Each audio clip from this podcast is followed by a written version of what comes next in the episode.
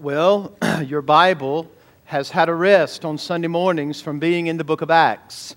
But we are back in Acts today. If you take your copy of God's Word and turn to Acts chapter 21, our scripture reading this morning will begin in verse 15 and proceed down through verse 26. This is the word of the Lord. After these days, we got ready and went up to Jerusalem. And some of the disciples from Caesarea went with us, bringing us to the house of Mnason of Cyprus, an early disciple with whom we should lodge. When we had come to Jerusalem, the brothers received us gladly. And on the following day, Paul went in with us to James, and all the elders were present. After greeting them, he related one by one the things that God had done among the Gentiles through his ministry. And when they heard it, they glorified God, and they said to him, kind of an abrupt transition here. You see, brother, how many thousands there are among the Jews of those who have believed. They are all zealous for the law, and they have been told about you that you teach all the Jews who are among the Gentiles to forsake Moses telling them not to circumcise their children or walk according to our customs. What then is to be done? They will certainly hear that you have come. Do therefore what we tell you. We have four men who are under a vow. Take these men and purify yourself along with them and pay their expenses so that they may shave their heads. Thus, all will know that there is nothing in what they have been told about you, but that you yourself also live in the observance of the law. But as for the Gentiles we have believed, who have believed, we have sent a letter with our judgment that they should abstain from what has been sa- sacrificed to idols, and from blood, and from what has been strangled, and from sexual immorality. Then Paul took the men and the next day he purified himself along with them and went into the temple, giving notice when the days of purification would be fulfilled and the offering presented for each one of them. Wow. We would read a passage like that and we would think to ourselves, well, expositionally, nothing kind of jumps off the page to us, and we would think, man, maybe just kind of a boring read, but not so fast, my friend right? There's so much there for us to think about. Uh, primarily, I want you to think about the fact that we live in a world of rank individualism. It's pretty much all about us, right? And our rights and how we feel. We never want to be inconvenienced in any way at all. And that problem is not only a societal problem, I want to remind you that it's a church problem. But this passage gives us an example of fallible Christians. You know who's on that list? You are, right? We're all sinners, and we are fallible Christians. If you're saved, you're a Christian, and if you're saved and a Christian, you're still fallible, right? You're a sinner. And this is an example of fallible Christians trying to express Christian love in the community of faith and to preserve unity and at the same time advance the gospel of Jesus Christ. Is that not what the church ought to be doing? Uh, by all means, thinking of others higher than ourselves, showing Christian love, loving the brethren, and then preserving the unity, and all for the sake of the gospel of Jesus Christ. Notice the text, it says, When they traveled to Jerusalem, no matter where you were, if you, went, if you went to Jerusalem, normally in the text it would refer to the fact that they went up to Jerusalem. It didn't matter if you were coming down from the north or east or west, it was referred to as coming up to Jerusalem, the holy city. And I think there's something about this little detail in verse 16 when they stop over at Mnason's home. The Bible says that this guy was an early disciple. What would that have meant? It would mean that more than likely he was with the Lord Jesus even when he taught on the Sermon on the Mount. This is amazing, right? What do you know about Luke? Luke is a physician and a historian. So don't you think that Luke would have pulled out his laptop, right, and sat in Manasseh's home and got as much detail as he possibly could get concerning the oral teaching of Christ and what uh, it was like to listen to Jesus teach on the Sermon on the Mount. Now remember, all Scripture is given by inspiration of God. That means what Luke wrote was inspired by the Holy Spirit of God. He was led in such a way to write exactly what God intended him to write. But Luke was a historian. It's just, to me, this is phenomenal. He is able to take a ton of notes as he lodges in this home, and thus you're able to hold a copy of the book of Acts based upon all that went on, not only in the past. Uh, of course, Luke not only wrote Acts, but he wrote Luke and Acts. Volume 1 is Luke, Volume 2 is Acts. And this is probably where Luke got a lot of his firsthand information and eyewitness account of Jesus Christ. So in verse 17, they arrive in Jerusalem. They're welcomed by the brothers. This marks the end of Paul's which missionary journey? Third, that's right.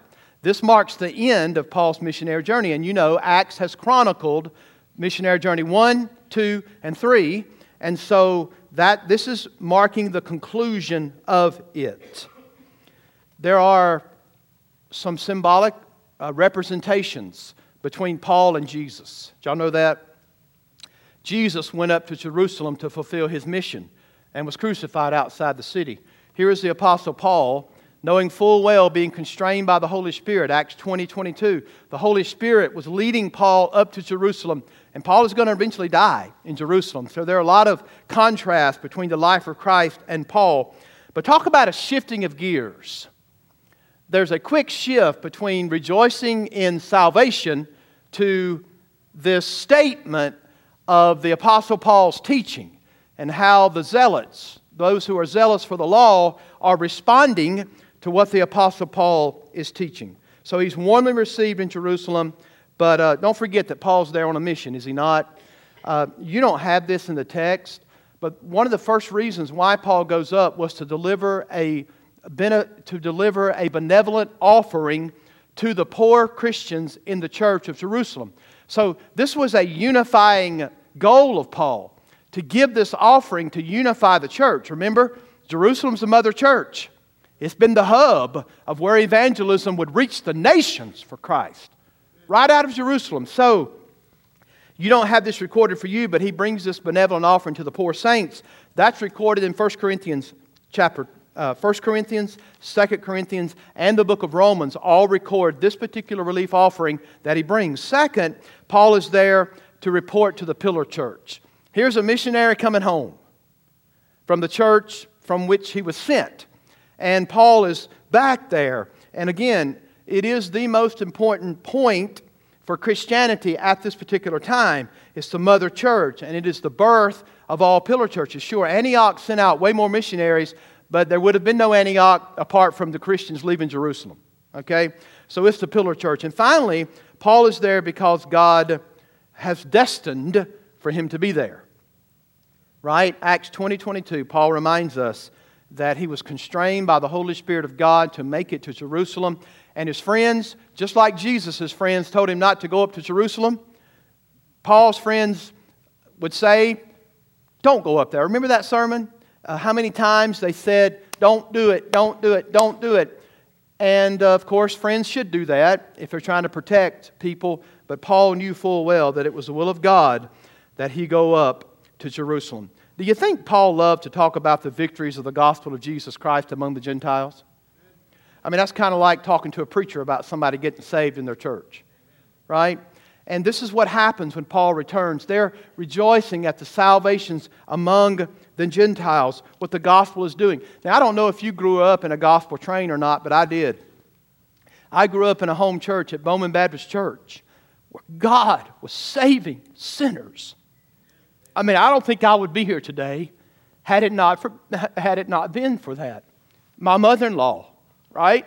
You were saved at Bowman Baptist Church during that day when God was just moving in power and people were getting saved, and we would just sit around and talk about the grace of God at work in people's lives. We need that here. We ought to be praying for salvations in this church and in our community. And they were living in this gospel train, and Paul was talking about celebrating people getting saved. And they were out of difficult circumstances. Think about the Gentiles that were being saved, folks. Here are people who were thought to be cut off from the commonwealth of Israel, people that were called the dregs of society. They were called Gentile dogs by the Jews. But the sovereign king of the ages had a plan not just to save the Jewish people, but to save Gentiles like me and you. We ought to be thankful for that. So, people were coming to faith by the droves. And I think it would be safe to say that the church in Jerusalem would have been kind of uptight about certain things, i.e., Gentiles. Right? Does the traditional First Baptist churches get uptight about certain things? Do we? I mean, this church is unique, right? Yeah. This church is somewhat unique, right? it, it is, because sometimes in traditional Southern first, we're first Baptist church, right? You kind of stuffy. You kind of just loosen up a little bit. Some of you loosened up since I've been here, but not a lot. That's just like we started clapping a while ago, and you're hilarious. I mean, Lori Trimble's up there just praising God. The pastor starts clapping, you're like, But if you were a football game, some of you ladies would squeeze that hot dog and it'd fly up in the air, and you'd throw your pop up in the air. Woo, KC! But when you come to church, you just, shame on you, right? But look, the thing that caused the stuffiness in the first church of Jerusalem was the fact that God was saving Gentiles. I mean, that, that caught them off guard. Yahweh, God, belonged to them, right? They were his people. But they listened and they rejoiced and they glorified God, and no doubt uh, they, they were praising God for the victories that were accomplished. You know that James mentions this all in Acts 15. It's called the Jerusalem Council. And we know what James's heart was. People were saved by grace through faith. The Gentiles, read chapter 15 when you get a chance. I may go back to one verse in a moment. But James recognized that the same grace that saved the Jewish people was the same grace God was using to save the Gentiles. Okay? That was settled in the Jerusalem Council. They knew that. The, James will say basically that what you've just seen, James will say, is the fulfillment of all the prophecies of the, prophecies of the Old Testament. Y'all remember James saying that? He said that basically the tent of David is being re erected and Gentiles are being gathered in, and that's what God promised, and that's what God was doing. By the way, God's got the goods to get it done. And He does, right? So I think that when Luke is recording this, uh, keep in mind that Paul is praying for gospel advance, and uh, there's this abrupt transition in the text from celebrating to dealing with this question of, you know, the gospel is advancing, but James and the elders come up with this question about, okay, Paul. Now, James never challenges what Paul is preaching. He never says you don't preach grace you, by grace through faith in Christ alone, by grace alone. He is challenging and wondering about what people are saying about Paul on the streets. What's the word out there? It's kind of like, woo, we're glorifying, praising God, yeah. Well, you see, brother, right? It's an abrupt transition in the Greek. We have these thousands among the Jews who have believed and they are zealous for the law. Praise God that they believed in Jesus and they were saved. They heard that you have been telling Jews or Jewish people uh, that believe that come to Christ not to circumcise their kids anymore. That's kind of the deal going on. And this is causing some, might we call it, some strong ecclesiastical friction, right? That's kind of what's going on. It's causing this and people don't like what they're hearing. And in their opinion, you're teaching our brothers and sisters to reject our customs. You're telling them to abandon Moses. We know that this cannot be true, right? We know it's not true. If you just go through what Paul teaches, he never at one point at all takes an, an indifferent thing and tells the Jews to abstain from it. As a matter of fact, if you read Romans 14 and 15, you'll find out that Paul says we need to be considerate to one another regarding days and customs and what you eat and what you don't eat. So Paul never expressly says this, but this was the word on the street. In other words, this was the hot topic in SBC life. There are other hot topics in SBC life, but we won't talk about them. But Don and I have been thrown right in the middle of one coming up at the convention next weekend. So you need to pray for your pastor that I'll be real kind and nice. All right? But here's the deal uh, there's this hot topic. And notice the topic is not justification. Folks, if you don't get justification right, you're lost. Period. You're saved and pardoned by Christ alone. Period. You cannot be justified before God apart from Jesus Christ. Period. Okay? This is not about regeneration. Regeneration is to be made alive. You can't be saved without being born again. And that's the word regenerate. And that's not your work, it's God's work. You have no say so or no power to regenerate yourself. Jesus does this. This is not about speaking in tongues over at the whatever church is down the road. That's not what this is about. This is about Gentiles. And the tension was thick. You can almost feel it as you read. There's this kind of quasi, woo, yeah, people are getting saved. Now, what about your teaching? What about the Gentiles? So, this phrase, zealous, goes all the way back to the Maccabean period. During the intertestamental time, when you use that word zealous. So, during that time, many of the Jews withstood the pressure to become Hellenized, right? They didn't, they didn't want any Greek influence upon them whatsoever, and they withstood that pressure and incorporated together. Uh, they didn't want to incorporate into Greek culture, and so they became zealots for the law. It would be these very ones that would actually start the Maccabean revolt that would take place during the intertestamental time. Y'all know what that is? Intertestamental time. Raise your hand if you know what that is. That's the time in between the writing of the Old and the New Testament. So, 400 year period. And during that 400 year period, that's when the Maccabean revolt took place. So, here are these Jews, and they've believed in Jesus Christ alone for salvation, but they're not about to put bacon to their lips. Y'all getting this? They're, they're not going to sit down at the table and eat the ham. They're not going to say, Come here, pig. Come here, bacon, right? They're not going to do that. And here's what we're dealing with we're dealing with customs, nor under any circumstances are they prepared to violate the law of Moses or the customs they have received from their fathers. So, you know full well as you read this, these people are walking a tight line, aren't they? They are. And what they had heard from Paul that he was teaching and preaching was basically to apostatize from Moses. What is the primary complaint?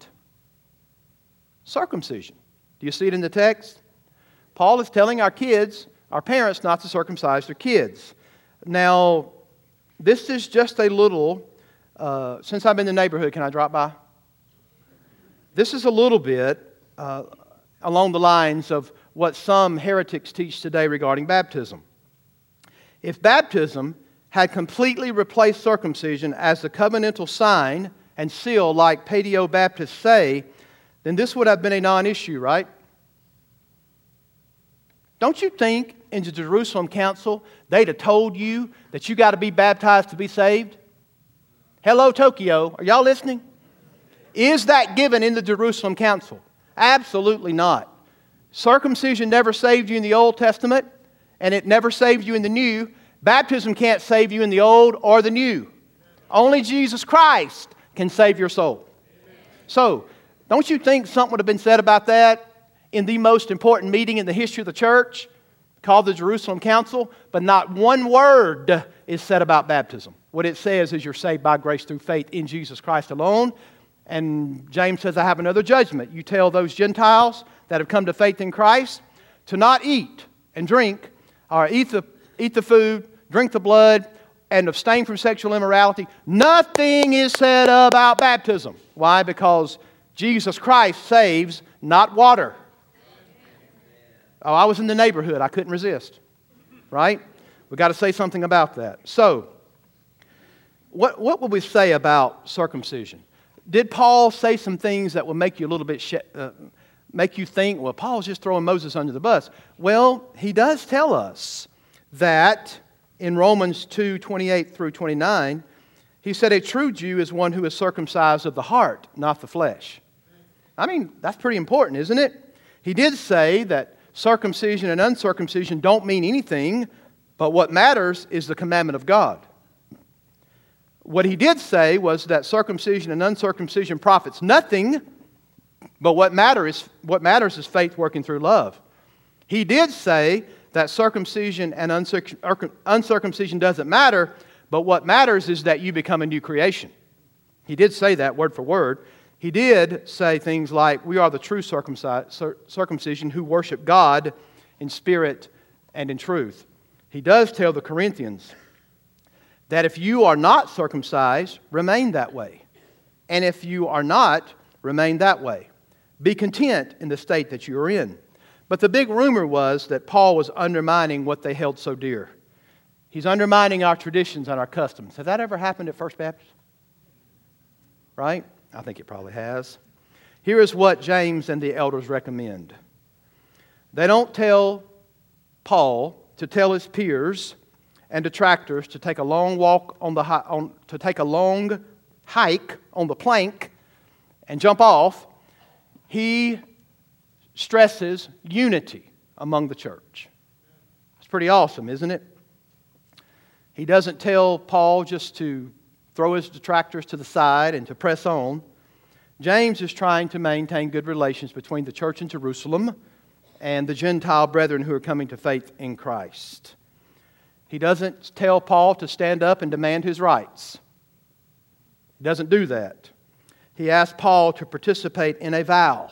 Now, scholars argue about what this vow is. It could have been that Paul was in Gentile country and he comes back and he's got to go in the temple to be purified. Why? Because he's been around Gentile dogs. That very well could have been what was going on. More than likely, though, it was more of a Nazarite vow where there was a one, three, seven day span where you would go to a priest and there would have to be a sacrifice made and money would be paid. And James says, Not only do I want you to go with these four men, but I actually want you to foot the bill. Man, but preacher, that inconveniences me. I don't, I don't really want to do that. It's against my nature. Well, it flies against our nature, doesn't it? Uh, which of us would like to hear this? Now, remember who we're dealing with. We're dealing with the Apostle Paul. This dude was the apostle of hard headed determination. I mean, this is not your run of the mill kind of dude here. This was the strongest theological man who ever lived. And yet, he, uh, here was Paul who would never compromise. And Paul, James, and the elders say you need to take part in this purification vow. Uh, the fact of the matter is, uh, the amazing thing is when uh, you get down toward the end, uh, James, of course, exempts the Gentiles. Why? Because of what is said in the Jerusalem Council. He dealt with that in Acts 15. Uh, what James is solely thinking about are the believing Jews. That's the view here. And here's the most amazing thing in all, in, verse, uh, in all of this. Verse 26, what does it tell us? What does it say? Then Paul took them in, and the next day he purified himself along with them and went into the temple, giving notice when the days of purification would have been fulfilled. And the offering he took with him and presented it for each of them. Does this seem out of character regarding Paul? I don't think completely. In Acts 16, what does he do when he takes Timothy on his first missionary journey? He says, Hey, Timothy, I want you to go with me. But before we go, you got to go see the priest. And if you read your Bible, that's not a good thing because it's time for Timothy to be circumcised. How would you like to do that as an 18, 19, 20 year old man? I guarantee you that Timothy said, I didn't read this in the missionary journal. And I'm not signing up for this kind of thing, but this is what Paul asked him to do. Why? Because going on this particular missionary journey, he didn't want a half Jew, half Greek hindering the gospel. So he asked him to concede and be circumcised. When it came down, however, to faith plus circumcision, or Christ plus circumcision, Paul was a rock. His math was Jesus plus nothing equals everything. Not Jesus plus baptism, not Jesus plus circumcision, not Jesus plus church membership. Jesus only saves. And when you challenged Paul on that, he was like a lion. You couldn't be saved any other way other than through Christ. So in Acts 18 18, Paul is on, he's, on, he's in a hurry to get up to Jerusalem to celebrate the Pente- Pentecost, right? So, folks, Paul was not anti Moses. He wasn't anti anything to do with customs in Jewish nature at all. He wanted to get back there to even honor Pentecost. He was in a hurry. What we see Paul doing uh, is actually in fulfillment of one of the verses of Scripture that he gives us, which bears the title of the sermon All Things to All Men. Do you want to see what Paul is doing? Look with me in 1 Corinthians chapter 9. If you're asleep, wake up and turn your Bible. 1 Corinthians chapter 9, here's what Paul is doing.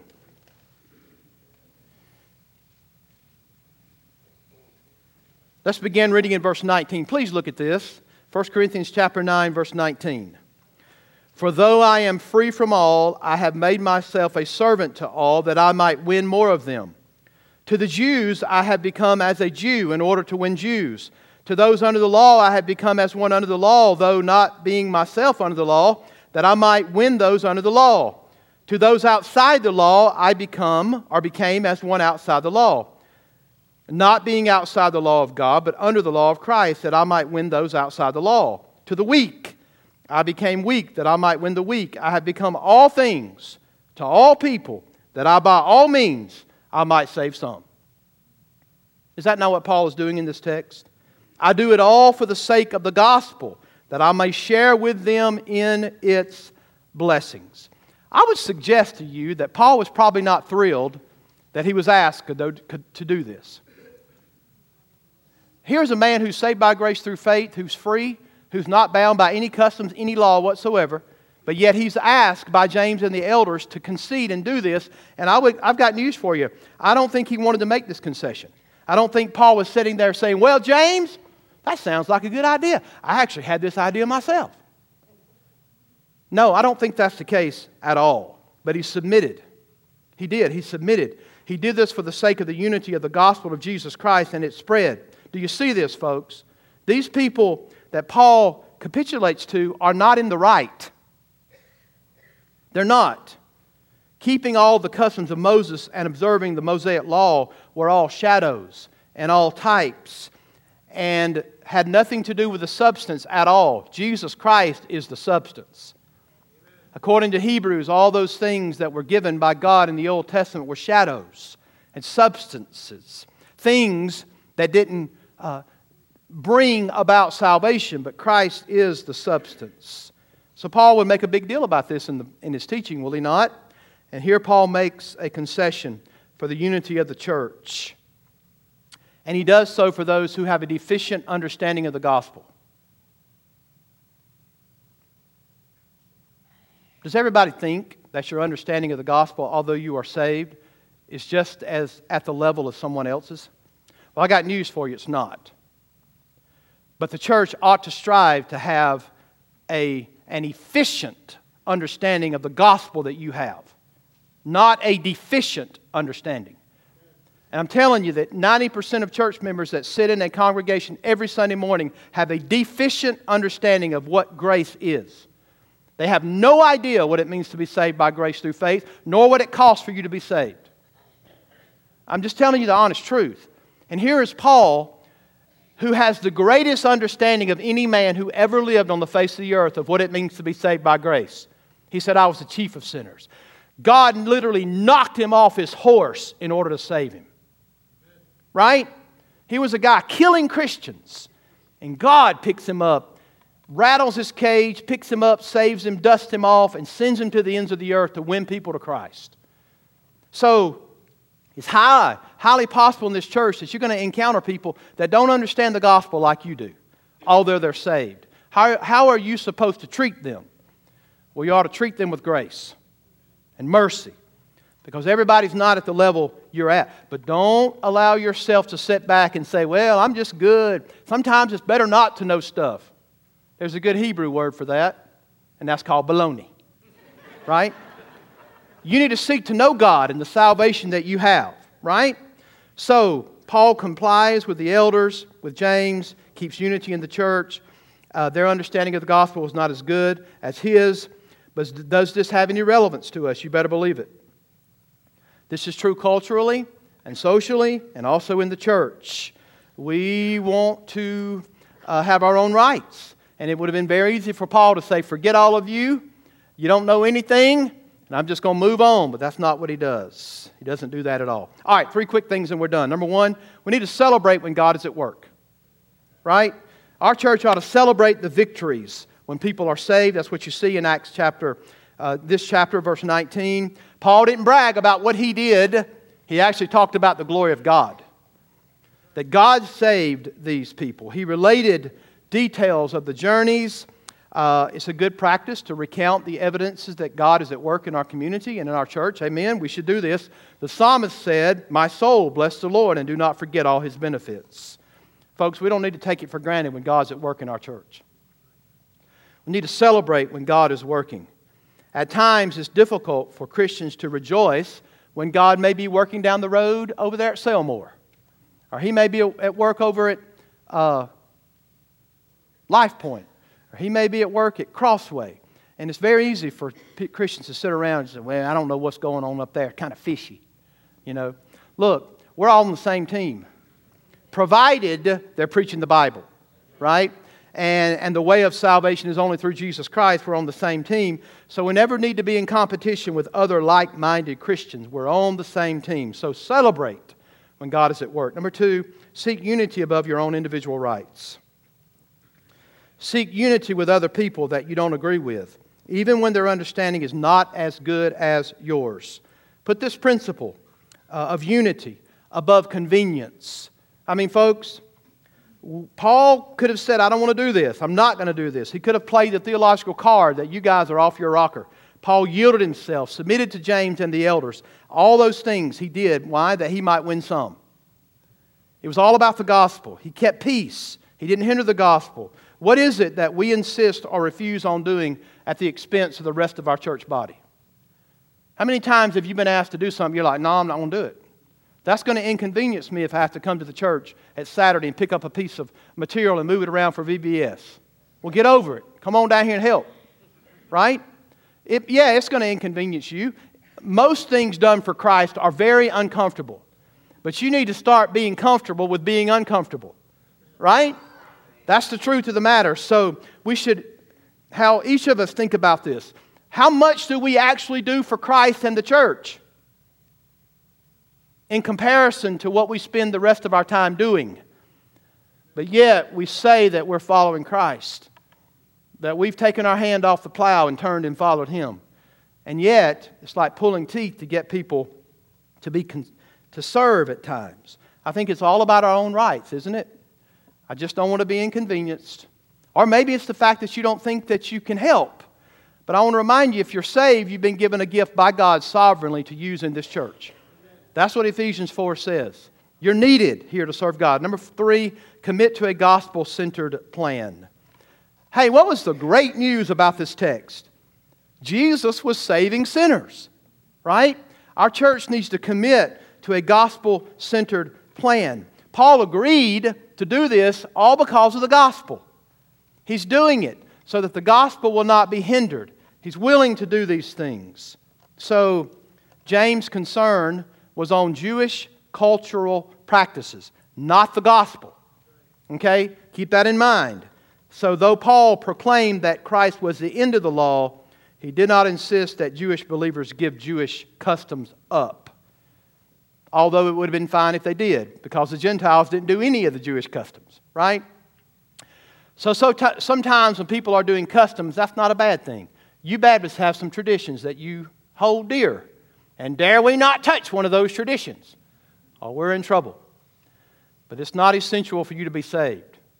Those customs are not. But Jesus Christ is.